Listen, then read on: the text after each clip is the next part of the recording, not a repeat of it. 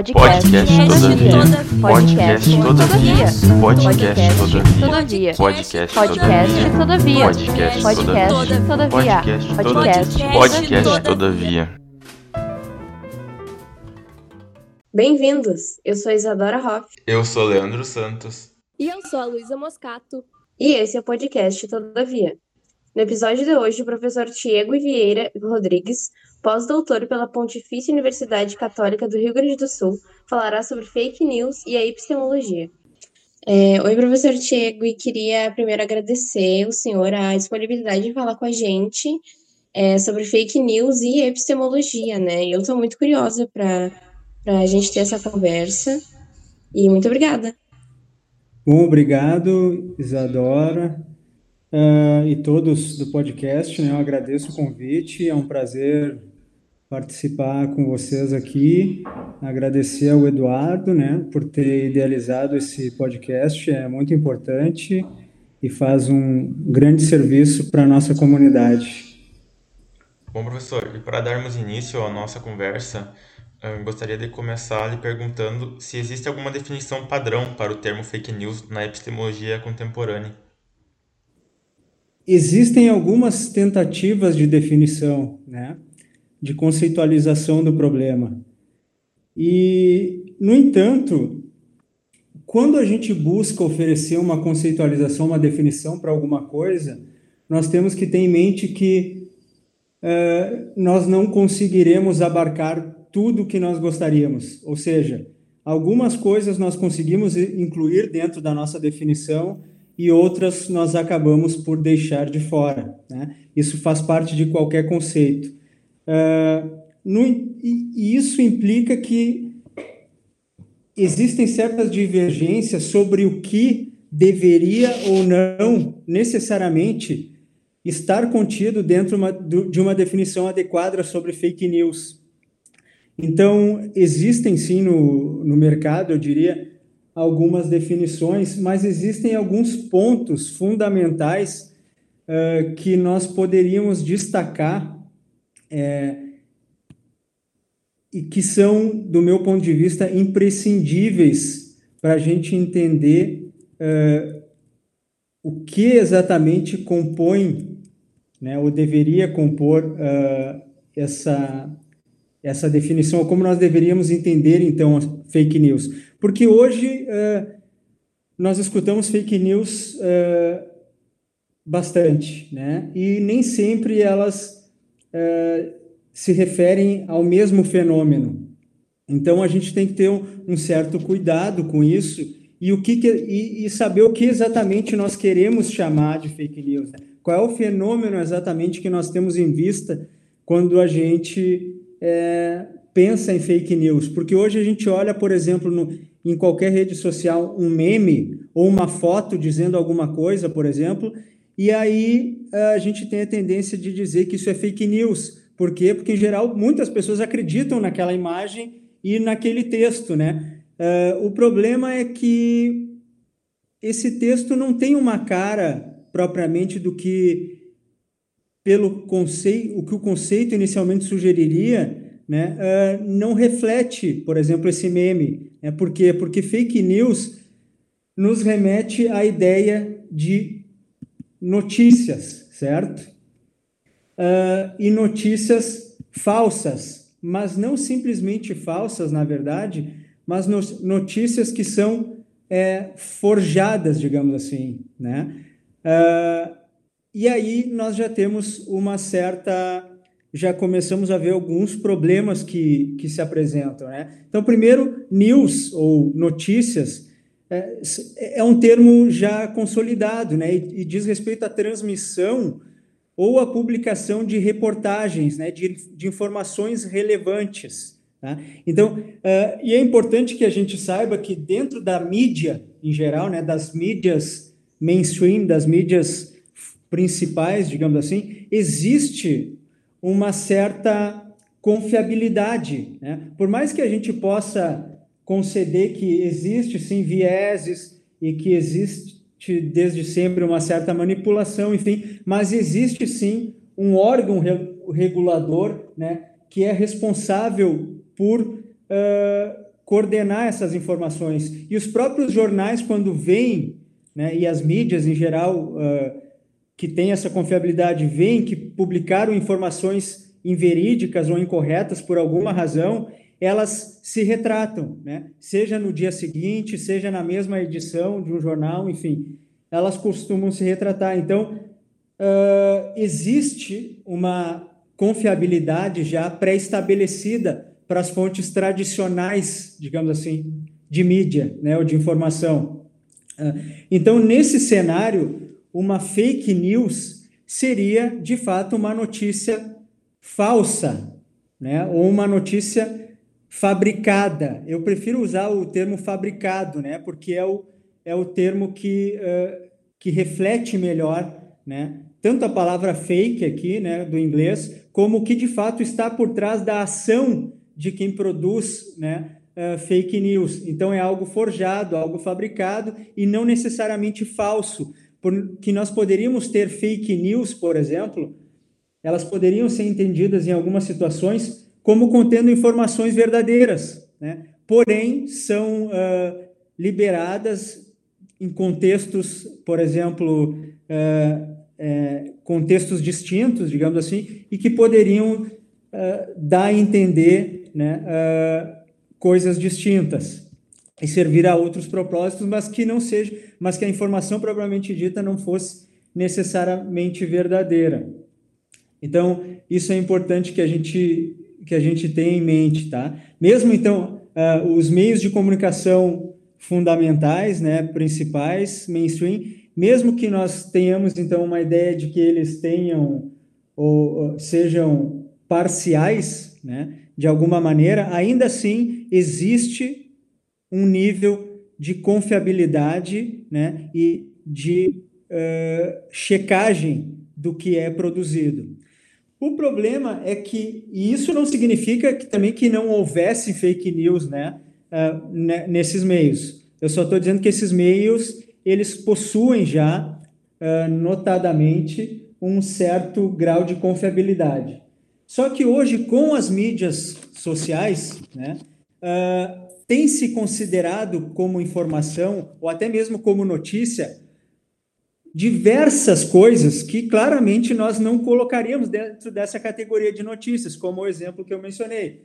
Então, eu tenho uma imagem publicada junto com o texto, que não se tem, não se sabe quem publicou, não tem o nome de ninguém, simplesmente é uma imagem com texto. E por acaso alguém, né, algum partido ou alguma causa, enfim, uh, irá se identificar com aquilo e, enfim, né? Uh, mas isso, né, não é uma fake news propriamente, né? Porque uh, justamente porque não é uma notícia, né? Ou não é veiculado como uma notícia, não tem a cara de uma notícia, né? E são coisas que, notadamente, nós temos em meios de comunicação uh, normais, né? Eu tenho o nome do jornalista que escreveu a matéria, né? E responsável pela matéria. Eu sei o nome de quem fez, né? Por exemplo, está o nome do jornal ali, da emissora, enfim, eles são responsáveis, assim por diante.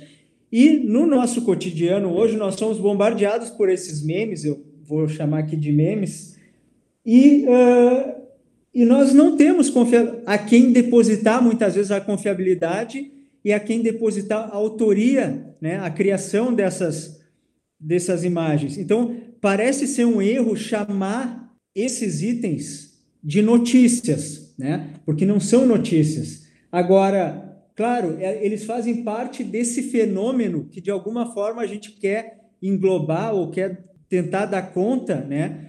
Pelo e, e, e, colocar dentro desse termo que a gente utiliza já de maneira frouxa como fake news, né? Mas claramente, se nós levarmos ao pé da letra, fake news seriam notícias falsas, né? E notícias tem também uma definição bastante apropriada e que parece faltar né, a, características apropriadas que parecem faltar a esse tipo de disseminação de desinformação, na verdade, como o exemplo que eu a, a recém mencionei.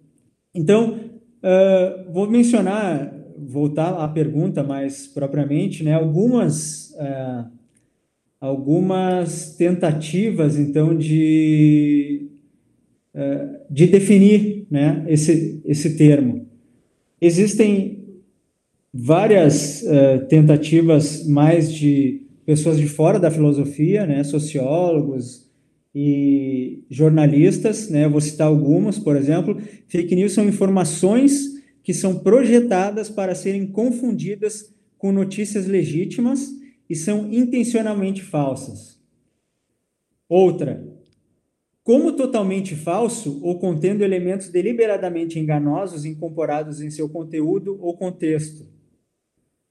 Outra definição, disseminação deliberada de desinformação, seja pela mídia tradicional ou pelas redes sociais. Mais uma. Fake news é ou são é uma alegação de que alguma história é enganosa, contém omissões significativas ou mesmo falsas, ou é uma mentira destinada a enganar seu público-alvo. É um fato simulado. Tais fatos simulados ou não totalmente falsos, e portanto não são fatos, ou são apenas verdades parciais.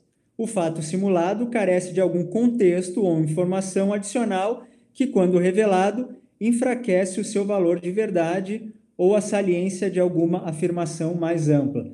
Todas essas que eu já mencionei são informações de não filósofos. Agora eu vou ler duas afirmações de filósofos que são as que eu considero mais relevantes, tá?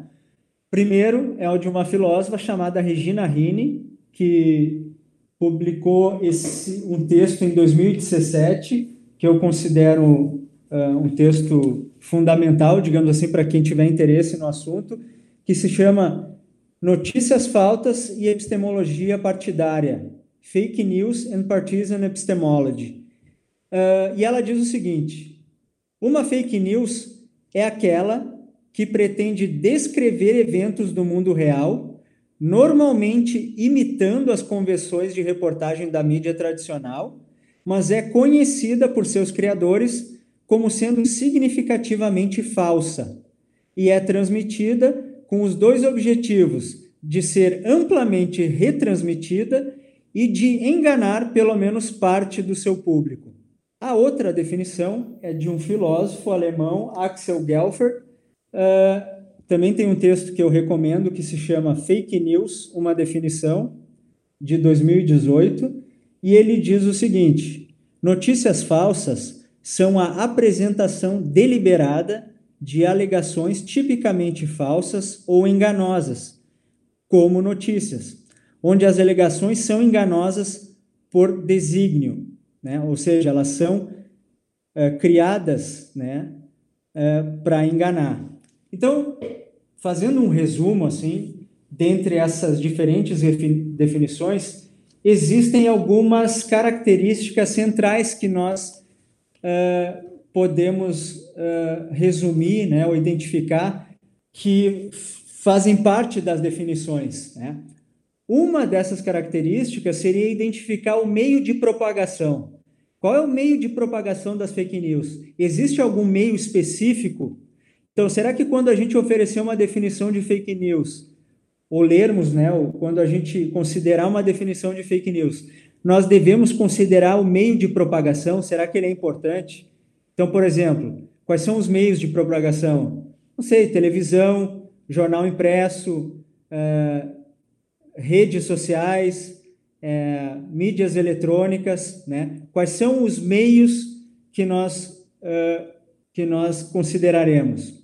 Então, existe o reconhecimento né, de que o meio da internet, por exemplo, e em particular das redes sociais, tem sido uh, especialmente propício à criação e à proliferação de fake news. Então, comumente a gente vê então as fake news sendo definidas explicitamente como publicação online, né? Publicação online de declarações ou de notícias ou fatos falsos ou enganosos. E, de fato, se nós formos, talvez, provavelmente fazermos uma, uma pesquisa, é, provavelmente até já haja essa pesquisa, eu não conheço, mas a gente observaria que uma característica central das notícias falsas é, é que elas são, de fato, veiculadas, em sua grande maioria, em veículos online, tá? Professor, uh, na, sua, na, sua, opinião, por que, que o senhor acha que as pessoas acreditam nessas fake news? Porque é talvez por um viés de confirmação, porque é, é dita a elas por algum testemunho que elas confiam bastante e não, não procuram saber mais? Cara, eu já eu vou, eu, eu, eu, respondo já em seguida essa tua pergunta, mas eu acho que é importante eu clarificar essas características da definição, de uma definição, ou de o que seria uma definição adequada de fake news, porque é, é com base nessas características que a gente vai ter uma, um entendimento mais adequado do que exatamente nós devemos tratar como fake news. E isso implica necessariamente aí nessa pergunta que tu, que tu faz de por que, que as pessoas acreditam na fake news. Sim, sim, né? com certeza. E o claro. que, que elas tomam como fake news. Então, a primeira coisa que a gente deveria considerar é o meio de propagação. Porque se a gente considerar, por exemplo, o meio de propagação como simplesmente o meio online, significa que a gente está dizendo, olha, não existe fake news no noticiário, na TV, e não existe fake news em, em material impresso, por exemplo, jornais, revistas, enfim. E talvez não é, não seja esse o caso, né? Nós não gostaríamos de excluir isso. Mas enfim, de fato, o meio de propagação hoje, principalmente, tende a ser a, a internet ou online. Uma segunda característica importante é essa questão que eu mencionei da falsidade ou da veracidade. Né? Se é, será que notícias falsas precisam ser falsas realmente? Uh, não, não precisam, tá? Uh, a conexão entre o conteúdo das notícias falsas e o mundo em geral, uh, na melhor das hipóteses, a gente diria, é duvidosa, né? então, as fake news, se elas não forem diretamente equalizadas com notícias falsas, elas são consideradas histórias ou inventadas completamente do nada, ou completamente fabricada, ou transmitindo um conteúdo que não é falso, tá? mas pelo fato de suprimir informações relevantes, passam uma ideia equivocada. Tá? Então, isso é um aspecto importante, porque fake news não precisa ser o conteúdo, né? a afirmação, digamos assim, que é veiculada, ela não precisa necessariamente ser falsa. Ela só precisa ser enganosa, ou seja, é, nos apontar para o lado errado, digamos assim. Uma outra característica importante é a intenção de enganar. Tá? E esse, eu, eu diria que é, dentre as, as características, uma das mais importantes. Né? Então, o elemento de deliberação, ele é imputado né, à criação e à circulação dessas fake news. E, por sua vez, são consideradas uh, delibera, deliberadamente enganosas, né? são intencionalmente, conscientemente enganosas. Uh, então, a intenção de enganar faz parte, ou ela tem que estar, do meu ponto de vista, né, imbuída dentro de uma definição ou de um entendimento adequado de fake news. Porque, como eu mencionei, a gente já viu, e é frequente a gente ver, por exemplo, em telejornais, uh, ou na mesma edição ou edição seguintes, os jornalistas se retratando por alguma informação equivocada que foi uh, veiculada, né? Então eles se corrigem. Então nesse caso eles no, no, jornal em que eles repassaram uma informação equivocada, não, nós não queremos dizer que, que é um caso de fake news, por quê? Porque os sujeitos simplesmente se enganaram, né? As pessoas podem se enganar. Uh, então, não houve essa intenção deliberada, consciente por parte é, do jornalista que proferiu né, a, a, informação, nem tampouco do jornalista que redigiu a matéria, né? Então, a intenção de enganar, enganar o público, né, com aquela informação, ela é fundamental. A outra característica, então, para eu finalizar aqui, é, alguns eu não considero essa característica importante, mas os dois, os dois filósofos, a filósofa e o filósofo que eu mencionei, eles consideram é a estrutura né, uh, na qual essas notícias falsas são veiculadas. Por exemplo, mídias sociais eletrônicas. Né? Existe uma dimensão estrutural e sistêmica dentro da estrutura de como essas redes funcionam que facilitam a proliferação das fake news. Né? Então, por exemplo, uh, YouTube, uh, YouTube nem tanto, mas também, mas mais é, é, Twitter, Instagram, Facebook, né? pelo modo como essas mídias são estruturadas, pelos algoritmos né? e pelas características que, que são uh, que fazem com que, com que os conteúdos que tu vai uh, vão aparecer para ti sejam escolhidos, né? elas facilitam a propagação dessas, dessas notícias. Uh, então, só para resumir, uma definição adequada deve falar sobre o meio né, de propagação dessa fake news, sobre o conteúdo, né, uh, sobre uh, se os fatos necessitam ser verdadeiros ou falsos, uh, e sobre a estrutura dessas do meio pelo qual essas fake news são propagadas.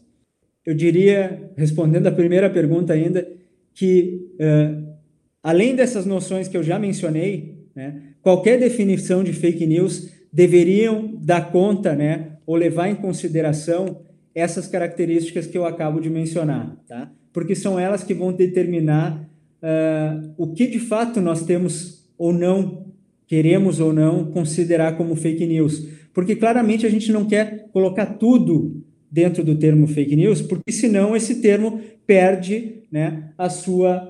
É, a sua a sua força, né? E daqui a pouco nós estamos falando fake news para tudo. Inclusive, existem textos importantes na literatura que sugerem aos jornalistas né, que parem de utilizar o termo, o termo fake news para tudo, né, porque isso faz com que aquilo que de fato nós queremos é, apontar como fake news é, sejam casos relevantes,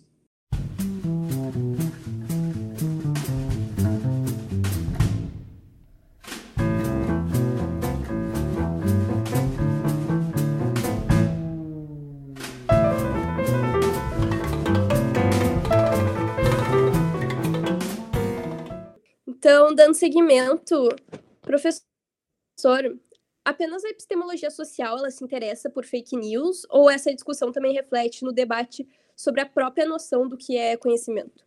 Certo. Uh, eu diria que uh, a epistemologia social, obviamente, ela está muito interessada né, sobre esse fenômeno e a gente poderia, inclusive, dizer que, primeiramente, ela seria responsável por tratar desse fenômeno, porque envolve necessariamente uh, uma questão social, né? A disseminação e a propagação de informações ou de conhecimento, né? Ou, ou de falsidades, enfim, entre uh, diferentes indivíduos. Uh, só um esclarecimento breve, é importante a gente entender aqui o que, que a gente entende por conhecimento, e aí eu já respondo quais são as dificuldades ou como a gente poderia, a, a epistemologia, numa resposta muito crua, poderia responder a, a, a, a, essa questão. Então, a epistemologia, de maneira geral, ela está interessado, tá? Ela está interessada em conceitos tipo conhecimento, evidência, razões para crer, justificação, probabilidade, é, saber, né? conhecimento, obviamente, acho que eu já falei. Uh, e, mais do que isso, a epistemologia é uma, é uma disciplina normativa, ela pretende estabelecer normas né, para o conhecimento, ou seja, quais são as condições necessárias e suficientes que nós, indivíduos, deveríamos satisfazer ou exibir para que aquilo que nós estamos afirmando alegando possa ser considerada ou considerado um caso de conhecimento. Uh, e nesse sentido, a definição tradicional do conhecimento enquanto crença verdadeira justificada. Então, aqui eu estou oferecendo essa definição puramente didática, tá? Ela já é uma definição para muitos ultrapassada, mas para nós aqui, uh, didaticamente, para nós entendermos o que está em jogo, ela ela é, ela pode ser bastante relevante. Então, se nós entendemos que o conhecimento é isso, é uma crença verdadeira justificada, ou seja, um sujeito ele tem que crer em alguma coisa, né? Crer como verdadeira, porque crer aqui é simplesmente isso, né? Reflete essa atitude, essa atitude uh, mental que nós temos, que é de tomar um fato como verdadeiro. Então, por exemplo, se eu creio agora que eu estou que eu estou concedendo uma, uma entrevista, uh, essa informação é verdadeira, certo? E eu creio que ela é verdadeira. E é justamente por isso que eu creio nisso, que eu estou dando uma entrevista. Uh, mas, então, e essa e isso que eu creio, esse conteúdo da minha crença que eu estou dando uma entrevista, ele tem que ser verdadeiro também, tá? Porque não se pode ter conhecimento do que é falso. Por exemplo, eu não poderia saber que o Joãozinho está conduzindo essa entrevista quando isso é falso. Não existe nenhum Joãozinho e ele não faz parte desses uh, do podcast. Então, uh, não teria como ter conhecimento sobre esse fato, né? Porque isso não é um fato. E então, crença verdadeira e justificada. A justificação entra aqui para que as pessoas não, porque a gente não quer dizer que conhecimento, por exemplo, é uma crença verdadeira que foi obtida ao acaso. Por exemplo, ah, eu chutei. Ah, na prova eu chutei. Conhecimento é X. Porventura eu acertei, né? Claro, o professor talvez vai te dar um ponto positivo, mas foi um chute, né? É, de fato, nós não queremos dizer que o conhecimento é, pode ser obtido por sorte, né? Então, a noção da justificação, ela entra dentro dessa definição como uma característica que liga o sujeito àquilo que ele conhece, àquilo que ele sabe, né? Então, uh, o que, que geralmente se diz que o sujeito precisa oferecer? Razões, né? Ele precisa ser capaz de explicar por que, que ele sabe aquilo, como que ele sabe aquilo que ele sabe, né? Com base no quê? Então, como é que eu sei que eu estou dando uma entrevista? Bom, eu tenho várias razões. Uma porque, eu, primeira, eu venho trocando e-mails com vocês, né? Eu estou aqui conversando com vocês, vocês me apresentaram aqui para essa entrevista. Então, eu tenho várias evidências de que eu estou dando essa entrevista. Então, essa noção muito fundamental, tá? Do que seria o conhecimento. Então, como é que nós poderíamos responder frente a essa noção do conhecimento, a fake news? Bom, simplesmente dizer o seguinte: olha, já que conhecimento é factual, ou seja, implica conhecimento de fatos, né, de fatos verdadeiros que acontecem, e fake news, por natureza, por definição, é algo falso, digamos assim, ou algo que em grande medida pode ser falso, isso já está excluído dentro da noção de conhecimento, certo? Fake news jamais pode ser alvo de conhecimento e jamais ninguém pode conhecer ou ter conhecimento sobre algo afirmado numa fake news, pelo simples fato de o conteúdo não corresponder aos fatos, não corresponder à realidade. Uh, então, de modo breve, então, eu diria que a noção de conhecimento propriamente não é uh, afetada, né, so, pela noção de fake news. No entanto, dentro da epistemologia, também se estuda a crença racional. O que, que é crer racionalmente ou crer justificadamente? Né? E aí sim, e aí entraria, junto já com uma pergunta que poderia ser feita, que é, e eu acho que foi essa uh, uma pergunta que uh, em algum momento poderá surgir, que é por que, que nós cremos né, em fake news? Bom, uh, porque ela se apresenta para nós como uma verdade, né? Ela se apresenta para nós de uma maneira. E aí entra também a questão da epistemologia social e como a interação social, né? E como os mecanismos uh, sociais que dizem respeito ao conhecimento dentro da epistemologia social, como eles influenciam, então, né, uh, a nossa consideração dessas fake news e por que que em algumas ocasiões nós somos levados a crer nessas fake news. Então, dentro da epistemologia, a fake news ela entraria muito mais, então, especificamente dentro da discussão sobre a justificação, né, e, so, e sobre a, a crença racional, não tanto sobre uma discussão sobre o conhecimento propriamente dito, porque fake news, por definição, já cairia fora do conhecimento justamente porque tende, né, na sua grande maioria, a incorporar falsidades. Né? Então, para dar uma resposta breve, eu diria isso.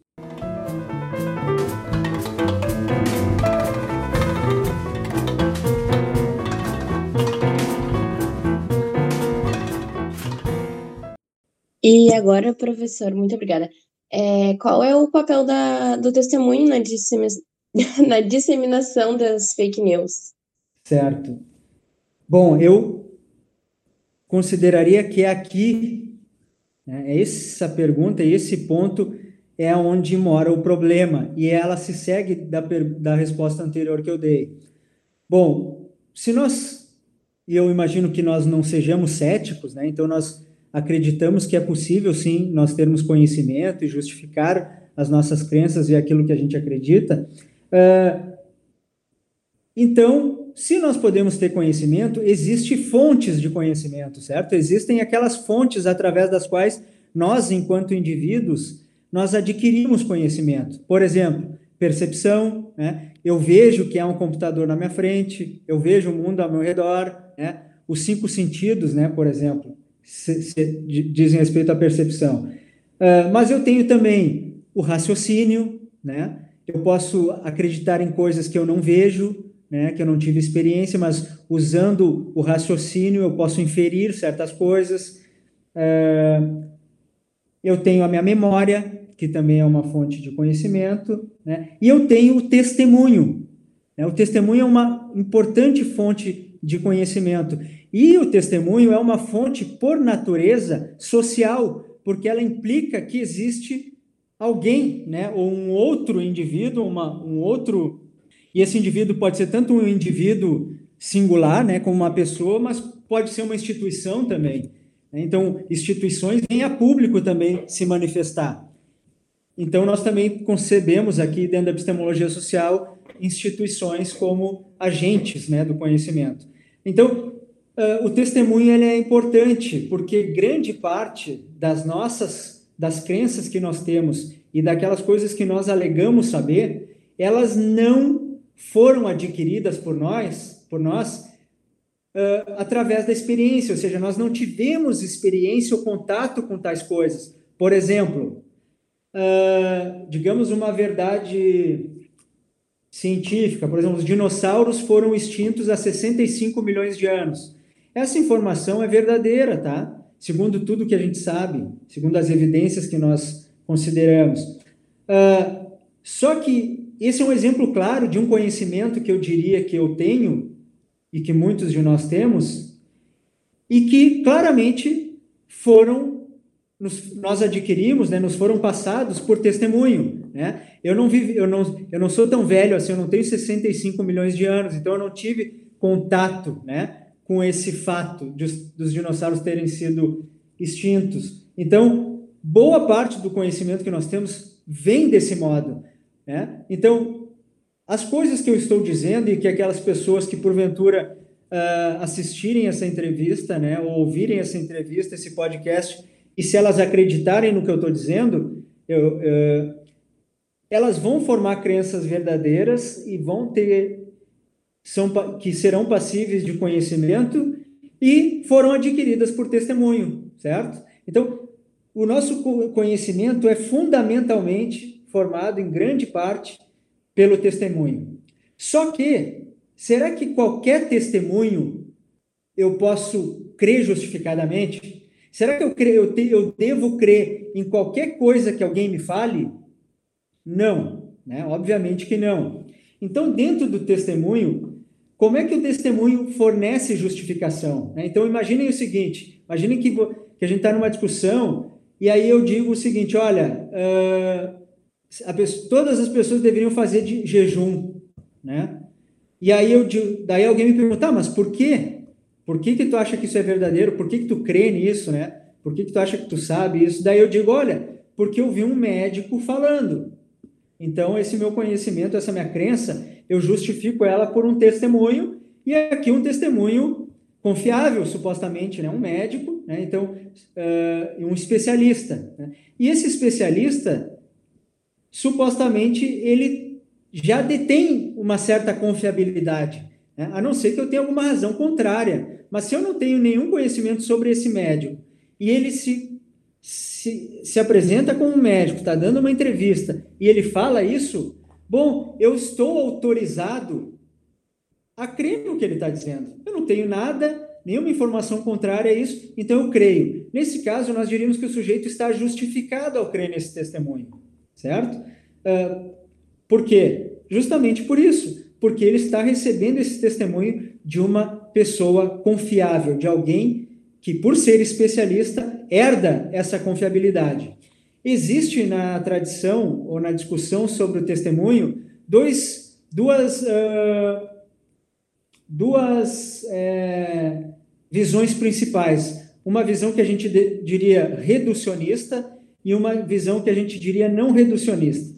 A visão reducionista utilizaria uma explicação como eu acabei de mencionar. Olha, para eu poder acreditar no testemunho, eu tenho que ter algo além do próprio testemunho, certo?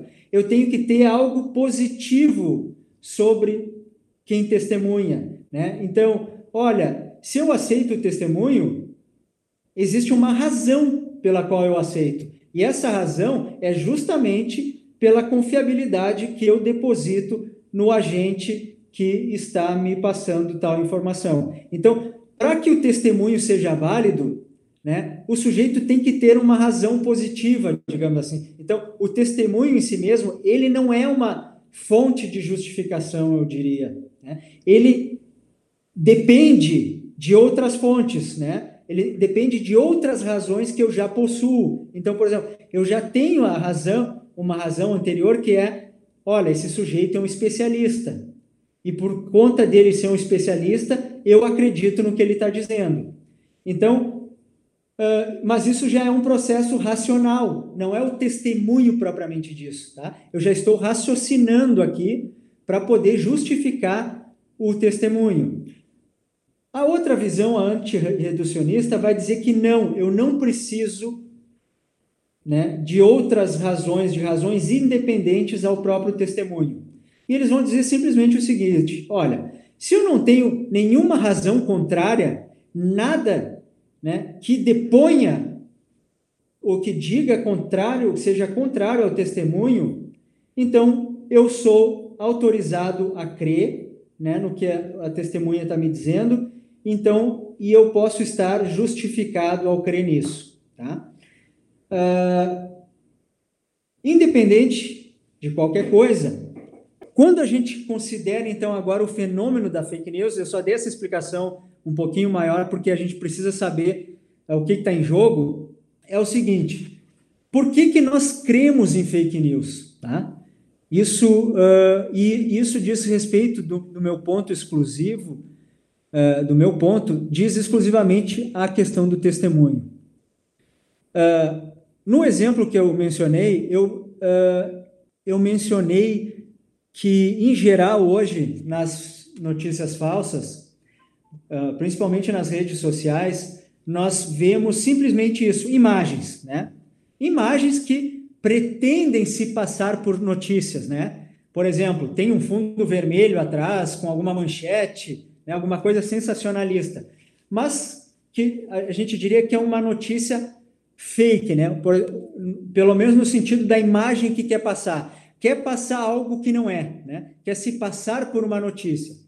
Mas, além disso, tem uma outra questão, que é quando nós cremos em alguém, ou quando nós tomamos é, é, essa fake news e nós cremos nela, para que nós possamos estar justificados naquilo que a gente crê, a gente tem que atribuir né, confiança ou confiabilidade a alguém. Né? Eu não posso, por exemplo, simplesmente pegar, ah, eu recebi no WhatsApp uma, uma dessas imagens com um determinado texto e eu creio. Né? Tá, não, tudo bem. Se a pessoa está fazendo isso, se a pessoa faz isso indiscriminadamente, a gente pode simplesmente julgar que a pessoa é irracional. ela é crédula, né? crente nesse sentido. Ela não é uma pessoa que dá muita importância para as evidências. Mas o caso interessante é justamente aquelas pessoas, como eu imagino eu e vocês, que somos muitas vezes ainda né, levados a crer em fake news, né? mesmo que nós sejamos seres racionais e ainda que a gente faça, em certa medida, a nossa verificação, nós estamos, em geral, bem antenados, mas ainda assim nós somos pegos de surpresa por fake news. Por quê? Porque claramente nós estamos depositando a confiabilidade que o testemunho precisa, né, em alguma coisa, ou seja, em algum sujeito ou em algum sujeito uh, social, digamos, né, como uma, uma empresa ou uh, um órgão, né, enfim. Uh, então, por exemplo, imaginem que eu recebi de um amigo, um amigo que eu confio, né? Olha, vamos dizer, de um colega, né? Olha, recebi um, uma fake news do Eduardo Vicentini. Olha, o Eduardo Vicentino é uma pessoa que eu considero muito, né? Eu sempre levo em consideração as coisas que ele diz. Em geral, ele fala coisas verdadeiras, ele nunca tem a intenção de enganar ninguém. Mas, nesse caso especificamente, ele também foi enganado. Vamos supor que ele também foi, foi enganado. Mas quando ele me passa, então, essa fake news, e eu leio, eu tomo aquilo como verdadeiro, por exemplo, por quê? Porque eu deposito no Eduardo uma confiabilidade para tratar daquele assunto, né? Então eu, tô, eu, eu, eu sou levado a crer, né, por conta no assunto em questão, por conta da confiabilidade que eu deposito no Eduardo. Então, o que acontece muitas vezes, e essa é uma das razões que eu acredito de por que, que nós somos levados a crer em fake news e qual é o papel do testemunho nisso, o papel é justamente esse. É porque é o nosso testemunho, é o testemunho de alguém, de alguém confiável por alguma razão, né? E a gente também tem uma questão aqui que é conflitos de interesses, por exemplo. Imagina que eu tenho um amigo que ele é muito, muito confiável quando o assunto é futebol. Mas em política ele não sabe de nada. Mas aí ele vai lá, me manda um WhatsApp, né? Com uma notícia sobre política. E eu, equivocadamente, tomo a confiabilidade que eu concedo a ele no âmbito do futebol para a política. Né? Eu não deveria fe ter feito isso. Isso também é um equívoco né, da minha parte. Né? Uh, mas uh, o testemunho ele tem essas nuances e é justamente isso que faz né, com que nós, sujeitos, principalmente aqueles bem informados, uh, ainda né, sejamos vulneráveis às fake news. Né? Porque nós também recebemos, e ela também é disseminada por entre aquelas pessoas às quais né, nós confiamos. Né? Então, o testemunho de uma pessoa confiável vai ser tomado por mim ou por qualquer um, né? sem checagem, digamos assim. Né? E justamente porque nós estamos depositando essa confiança nesse sujeito. Né? Então, claro, os casos mais bizarros são casos problemáticos, né? São casos em que a população é, em geral, desinformada, em geral, as pessoas não refletem, né? Elas não tomam um pouquinho de tempo para pensar se faz sentido aquela notícia, né? É, elas simplesmente aceitam, elas são, elas são crédulas, né? De uma maneira mais geral.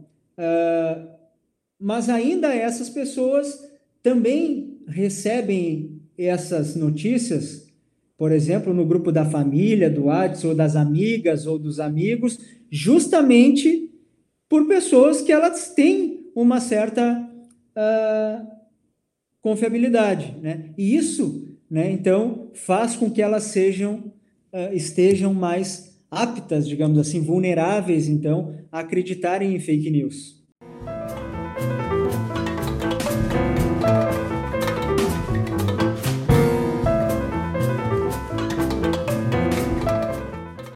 Perfeito, professor. E mais uma pergunta. Pressupondo, claro, que não sejamos céticos, o senhor acha que o conhecimento ficou um item mais difícil de ser obtido em épocas de fake news e teorias de conspiração, como a gente vem vendo muito? Certo.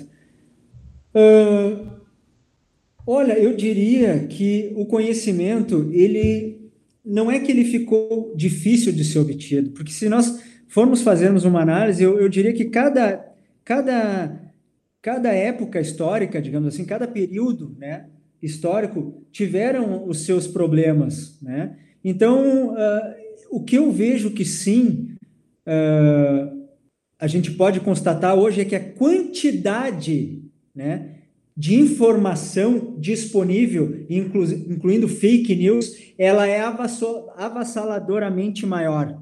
E o que, que isso significa? Significa que nós, enquanto sujeitos, nós temos que ter muito mais trabalho, ou seja, do ponto de vista racional, do ponto de vista da nossa reflexão, nós temos que avaliar muito mais as evidências. Nós temos que entrar em contato com o maior conjunto de informações para que a gente possa, então, fazer um julgamento adequado. Assim, nunca vai ser a prova de bala, nós sempre vamos, sempre vai ser possível que nós nos enganemos, certo?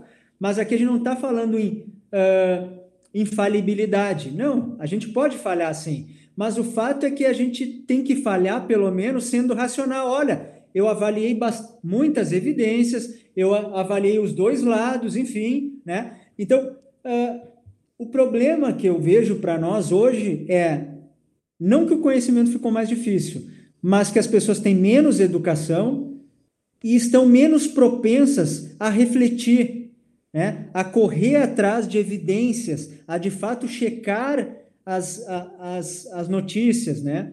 Uh, isso também pode ser explicado, talvez, de alguma maneira, pela quantidade de informação que tem à disposição. Então, o que acontece também, as pessoas, muitas vezes, apesar de ter muita coisa disponível, elas não sabem onde procurar. Né? Então, talvez a questão de, uh, educacional seja especificamente importante para que a gente possa, uh, uh, digamos assim, combater né, fake news e teorias das, da conspiração, né?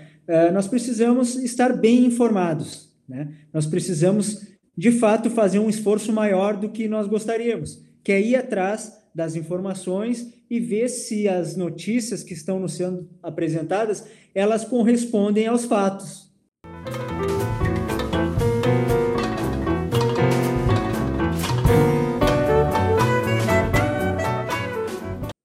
Tu já tinha nos explicado que essas fake news elas não estão restritas às redes sociais. Mas a gente é nítido o quanto se prolifera muito rapidamente dentro desse tipo de mídia. Todo mundo tem aquele grupo da família que tem algum tio, algum avô que vai compartilhar alguma coisa sobre uma ameaça comunista ou sei lá o que seja. Isso. Enfim. Mas podia nos aprofundar um pouco mais por que nesse, nas redes sociais? Então, uh, é que as redes sociais elas funcionam de uma maneira que facilita isso, né? Então, por exemplo, vou dar um exemplo aqui, um primeiro exemplo muito básico. Quando tu está uh, conversando com alguém, uma situação ordinária, que é a situação mais básica de um testemunho, por exemplo, né? Vamos supor que tu está na rua e tu precisa de uma informação e tu pergunta para alguém, oh, eu preciso ir para tal lugar, uh, tu saberia me explicar? Ou tu sabe que ônibus que eu pego para para ir para a universidade, enfim. Uh, bom, tu vai ter a resposta do sujeito, né? Só que além da resposta do sujeito, o testemunho do sujeito, muitas vezes, não é só composto pelas palavras que o sujeito profere, mas pela entonação de voz que o sujeito utiliza, se o sujeito hesita ou se ele não hesita, se ele dá uma informação de maneira firme, confiante, né? Uh, se ele tem que pensar a respeito ou não. Tudo isso uh, o sujeito que recebe essa informação ele vai considerar para dizer o seguinte: olha, não levei muita fé nesse no testemunho do sujeito, acho que eu vou perguntar mais adiante para outra pessoa, né? Ou se tu sentiu firmeza, digamos assim, uh, tu levaria isso em consideração. Então, primeira coisa, a, a internet não tem esses uh, ou as redes sociais, o WhatsApp, não tem esse termômetro, né? Claro, nós poder, poderia dar outros exemplos aqui, mas essa, essa espécie de termômetros, termômetro que nós temos quando nós estamos uh, frente a uma pessoa, uh, nós não temos. Outro, nós não temos como nós temos na mídia, uh, na mídia mainstream, né, nos telejornais, enfim, nos jornais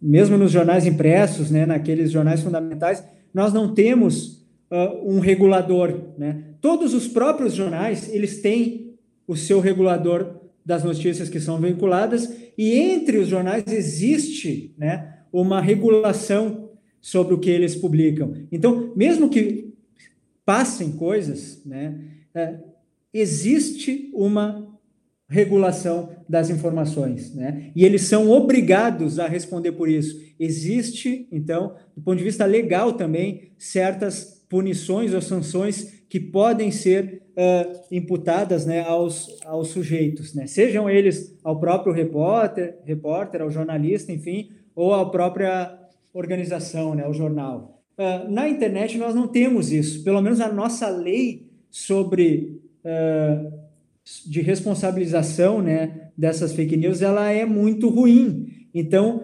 na, nas redes acontece de as pessoas acharem né, que são impunes e que podem fazer isso uh, uh, sem o menor problema. Então, lembrando assim, claro, dentro da definição de fake news, o que interessa para nós é a, aquela fake news que foi criada com a intenção de enganar. Mas na, na, em geral, nós, né, no meu grupo de amigos, ninguém está intencionalmente tentando me enganar. Né? Se eles repassaram uma fake news para mim e eu fui enganado, não foi de propósito. É porque essa fake news ela já cumpriu o seu papel. Ela já entrou dentro de um grupo. E agora, uma, uma vez que ela entrou dentro desse grupo, ela passa a ser confiável, digamos assim, justamente porque os sujeitos desse grupo tendem a ser confiáveis uns para os outros. Né? Uh, mas eu diria, principalmente, é isso, né? Não há uma regulação dentro das redes ou dentro das mídias uh, sociais que impeça de fato isso, né? Agora a gente vê mais, né? O Twitter e o próprio Facebook, uh, o próprio Instagram, com políticas, né?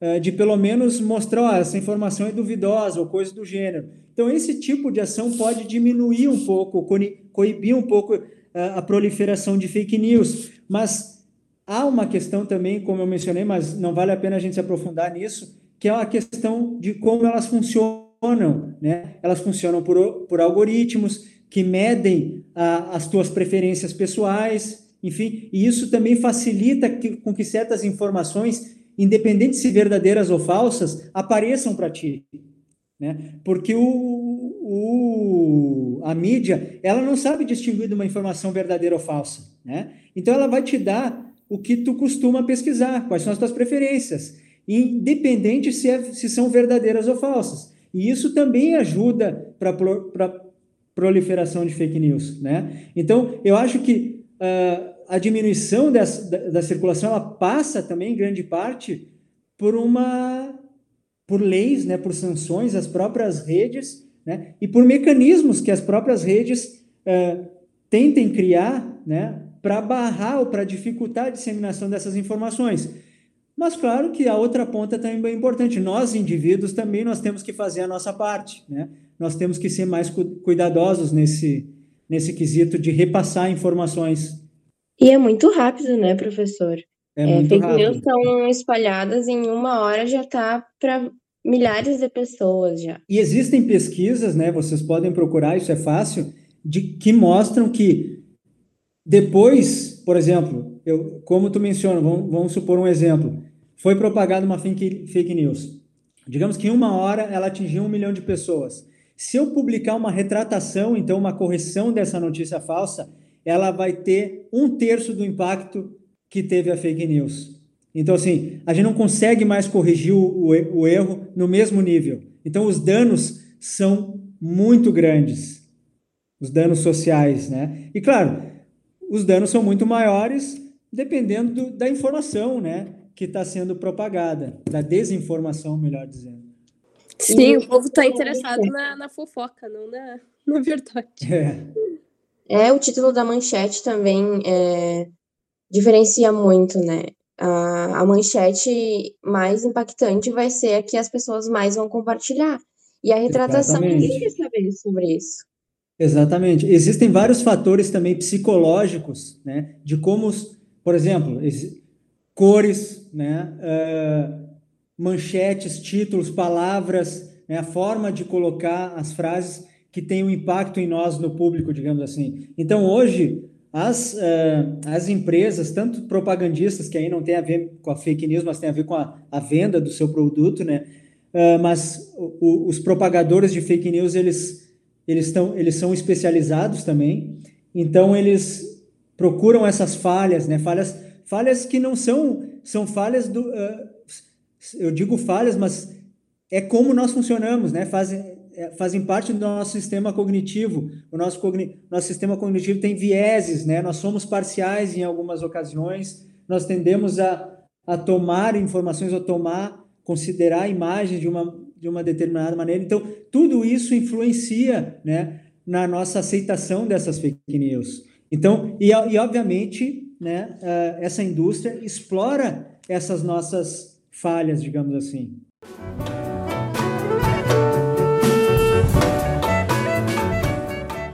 E professor, tu acha que a epistemologia pode oferecer subsídios para avaliar os impactos políticos da disseminação de fake news? Olha, eu diria que sim, mas de uma maneira talvez indireta. Eu diria que a epistemologia ela, ela pode ser fundamental para nos ajudar a diminuir a disseminação de fake news, principalmente do nosso ponto de vista, do que nós sujeitos podemos fazer. Então, quando a gente estuda a, a racionalidade, né, uh, e a crença racional, né, de, e as razões que nos levam a formar crenças, por que, que nós cremos em certas coisas, como funcionam, então, nossos mecanismos de formação de crenças, né, as evidências que nós temos, né, como as evidências uh, nos ajudam, né, ou determinam as crenças que nós iremos formar. Uh, essa, essa discussão ela é importante e a epistemologia é um prato cheio para nós aprendermos sobre isso, né? E de certo modo é isso em grande medida que vai fazer com que nós, enquanto indivíduos, possamos então agir de maneira mais cautelosa. Olha, primeira coisa que eu diria, bom, eu não vou repassar informação. Primeiro, né? se eu quero ajudar a parar o fenômeno, eu não vou repassar informação. Simples assim. Ah, mas eu quero, eu estou me coçando, eu preciso repassar isso aqui para. Fulano tem que ver isso. Então eu vou ter que me engajar uh, num processo epistêmico, que é um processo de checagem. Né? É, se, é, olha, eu recebi essa informação, quais são as evidências que eu tenho para crer que isso é verdadeiro? Além de ter recebido isso, nenhuma evidência eu tenho. Então eu tenho que ir atrás das evidências, certo? Então, e, e isso esse papel né, de, das virtudes epistêmicas, inclusive, que nós podemos desenvolver, ela é fundamental e a, filosofia, e a filosofia, e nesse caso específico a epistemologia, ela pode nos ajudar muito. Né? E isso, obviamente, vai nos ajudar do ponto de vista político.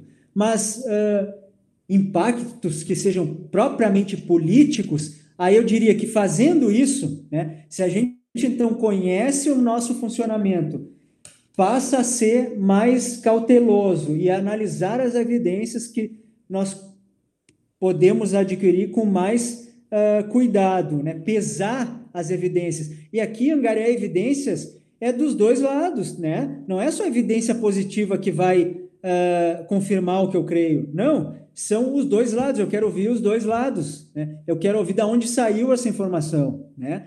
Uh, eu quero fazer uma avaliação adequada. Então, se eu consigo fazer isso, se a gente consegue fazer isso, claramente isso vai ter um, um impacto prático, inclusive do ponto de vista político. Né? Mas, uh, mas do ponto de, mas, de, mas, digamos assim, do ponto de vista de teses políticas ou coisa do gênero, eu diria que não é o papel da epistemologia, né? Mas, como eu mencionei, fazendo o que a epistemologia pode uh, nos oferecer, é possível que a gente, claro, uh, sinta esses impactos também uh, no nível político.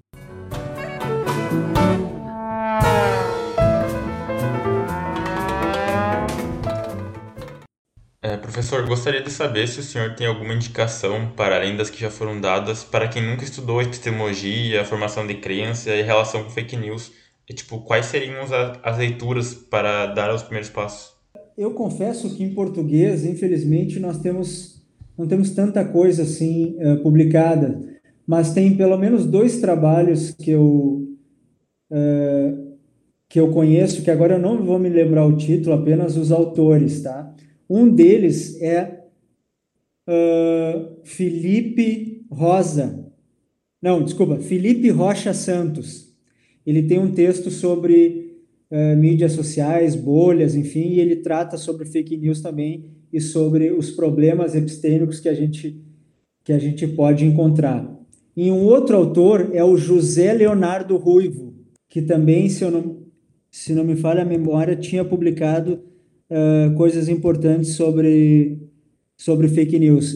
Infelizmente, em português, a gente tem pouca coisa ainda, filosoficamente, né, sobre o assunto. Então, está aí um campo também que uh, é muito uh, importante e tem muita coisa a ser, a ser dita, né. Eu, te, eu falei sobre fake news de modo mais geral, tentando aqui fundamentar ou dar ênfase aos aspectos epistemológicos, mas, claro, existem implicações econômicas, né, uh, políticas, como já foi comentado, né, de diferenças ordens. Então, existe, dentro das diversas áreas da filosofia, uh, muitas delas né, podem, uh, cada uma à sua maneira, tratar esse fenômeno das fake news de maneira relevante. Né? E nós precisamos fazer isso porque nós carecemos desse material em português.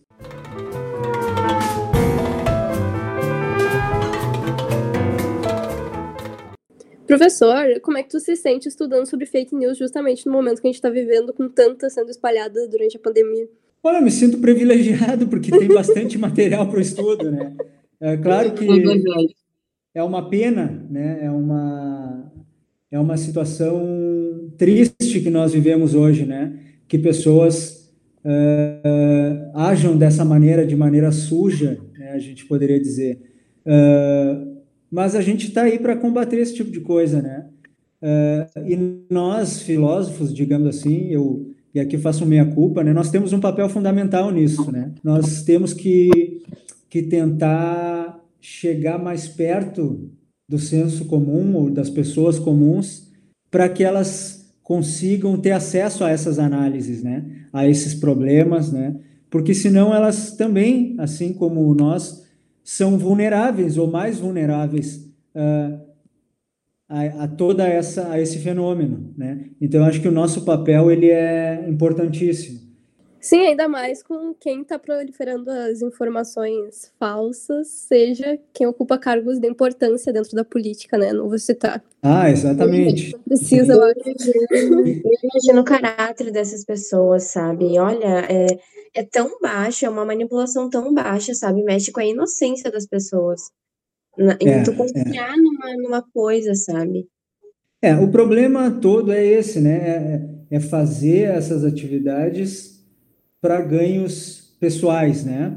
Uh, e mais do que isso, né? Essas atitudes, uh, elas têm consequências sérias, né? Sérias. Para a saúde, nós temos visto agora na pandemia, né? Uh, e eles atentam contra a própria vida.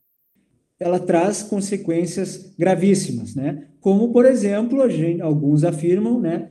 Elas foram determinantes, as fake news, né, para as eleições uh, recentes que nós tivemos, tanto do Trump, né, quando ele se elegeu em 2016, se eu não me engano, quanto do Bolsonaro em 2018. Né? Então, as consequências são drásticas. Então, a gente tem que cada vez mais uh, fazer o nosso papel de, pelo menos, uh, cuidar, cuidar com aquilo com que é a nossa parte. Né? Eu confesso, eu já, eu já propaguei, eu já eu já propaguei fake news, né? Uh, faz parte, a gente está vulnerável também, né? Uh, e isso mostra o quanto a gente, nós temos que ser cuidadosos.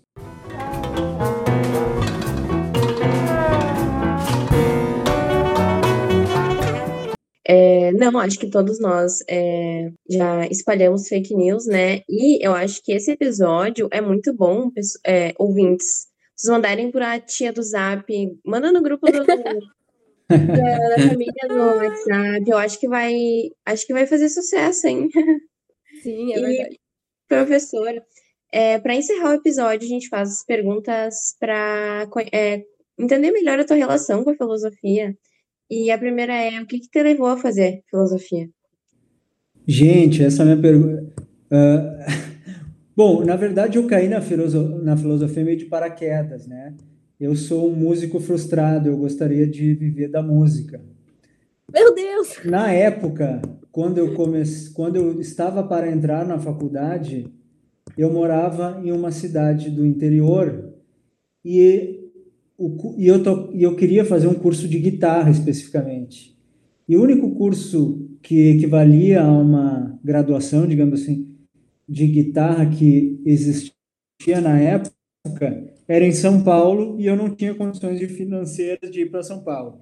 E aí, é, como eu gostava de música, arte, enfim, eu acabei, eu já havia lido algumas sobre estética e entrei na filosofia por conta disso, achando que a estética ia ser uh, uma boa pedida.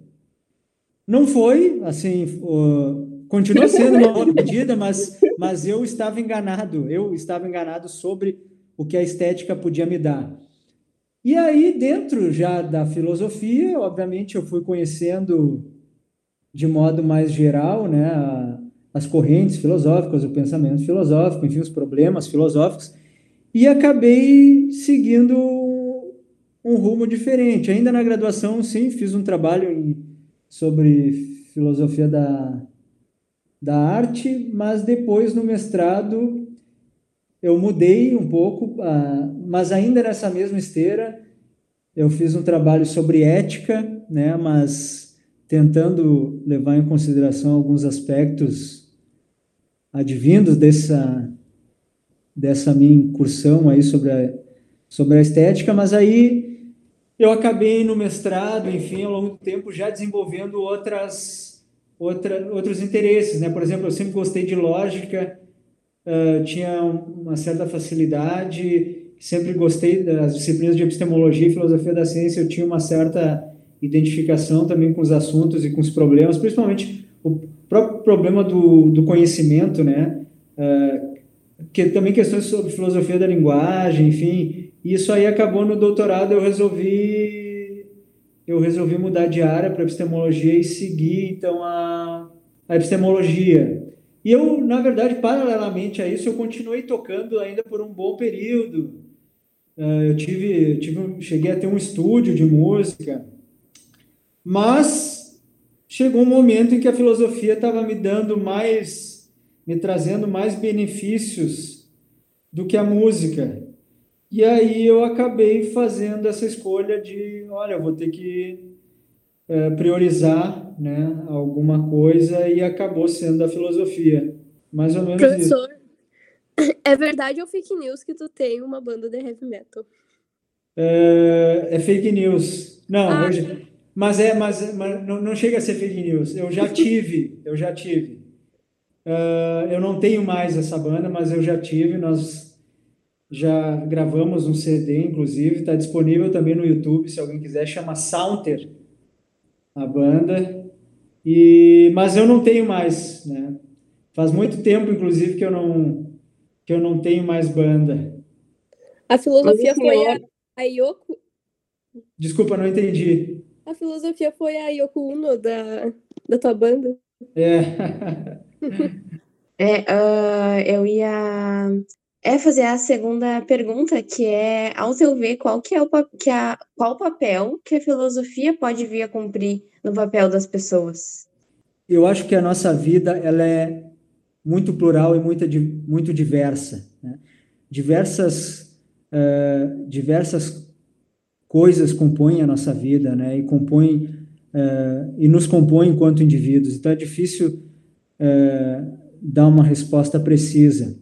Mas eu vou meio que parafrasear aqui, não parafrasear, mas algo que eu Uh, certa vez eu vi um filósofo que eu considero muito falando numa entrevista e que, e que eu tomo isso para mim em certa medida, né? principalmente do ponto de vista intelectual, uh, que é que nós deveríamos né, sempre nos perguntar quais são as evidências uh, e a partir daí, né, julgar né, a verdade a partir do que esses fatos revelam. Né? E, em grande medida foi isso que eu, isso é um conselho epistemológico, é, para que nós não nos equivoquemos nos nossos julgamentos, né? Isso serve para a epistemologia, mas serve também para a nossa vida do ponto de vista moral também, né? Se eu não quero fazer julgamentos equivocados, então é bom que eu considere, né, uh, as minhas evidências, né? E que eu tente, ao menos, é, deixar de formar minhas crenças com base nos meus desejos, né? Com base no que me traria benefícios, né? Uh, mas que eu haja ou tenta tente agir, né? Com base uh, nos fatos, né? Com base para aquilo que os fatos apontam. E eu acho isso uma boa uma boa dica, porque eu também entendo que a filosofia, ela é em grande medida uma arte, digamos assim, a arte de raciocinar bem, né?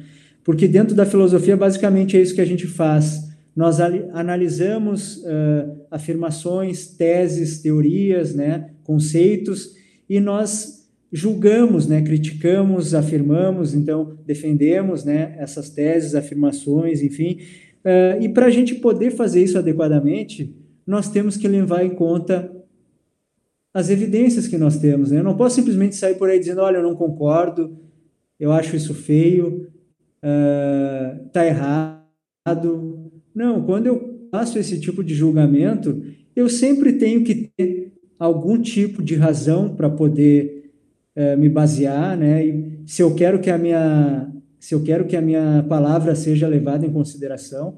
Uh, e para fazer isso de maneira adequada, eu tenho que agir, né? E eu tenho que levar em consideração aquilo que os fatos apontam, né? Uh, eu não posso fazer, uh, eu não posso fazer é, julgamentos sem que eu tenha evidência apropriada. Né? Isso funciona tanto do ponto de vista uh, intelectual, do meu ponto de vista, como do ponto de vista moral. Né? Uh, quanto mais reflexivos nós formos sobre os nossos julgamentos morais, provavelmente menos juízos nós faremos sobre as pessoas, né? Também do ponto de vista moral, porque nós veríamos que, de fato, as nossas evidências para fazer tais juízos elas não são adequadas, né? Porque nós nunca sabemos o que, que uma pessoa passou, o que, que uma pessoa está passando né, num determinado momento. Então, o grau ou a quantidade de evidências que a gente tem sobre as pessoas em geral são muito poucas, né? Para que a gente muitas vezes faça julgamentos tão tão duros e tão fortes, né? E tão importantes. Então eu diria basicamente isso, né? Acho que a filosofia é importante para isso, porque ela nos ajuda a refletir de maneira correta, né? É, bom, talvez isso seja pouco, né? Mas eu diria que para um público geral isso já é bastante coisa. Perfeito, professor. Muito obrigada pela entrevista. É, me senti dentro do episódio de Black Mirror falando, principalmente sobre a terceira pergunta. É muito bom, é, superou as expectativas e muito obrigada, professor. Valeu, gente. Obrigado e continuem com o ótimo trabalho que vocês estão fazendo.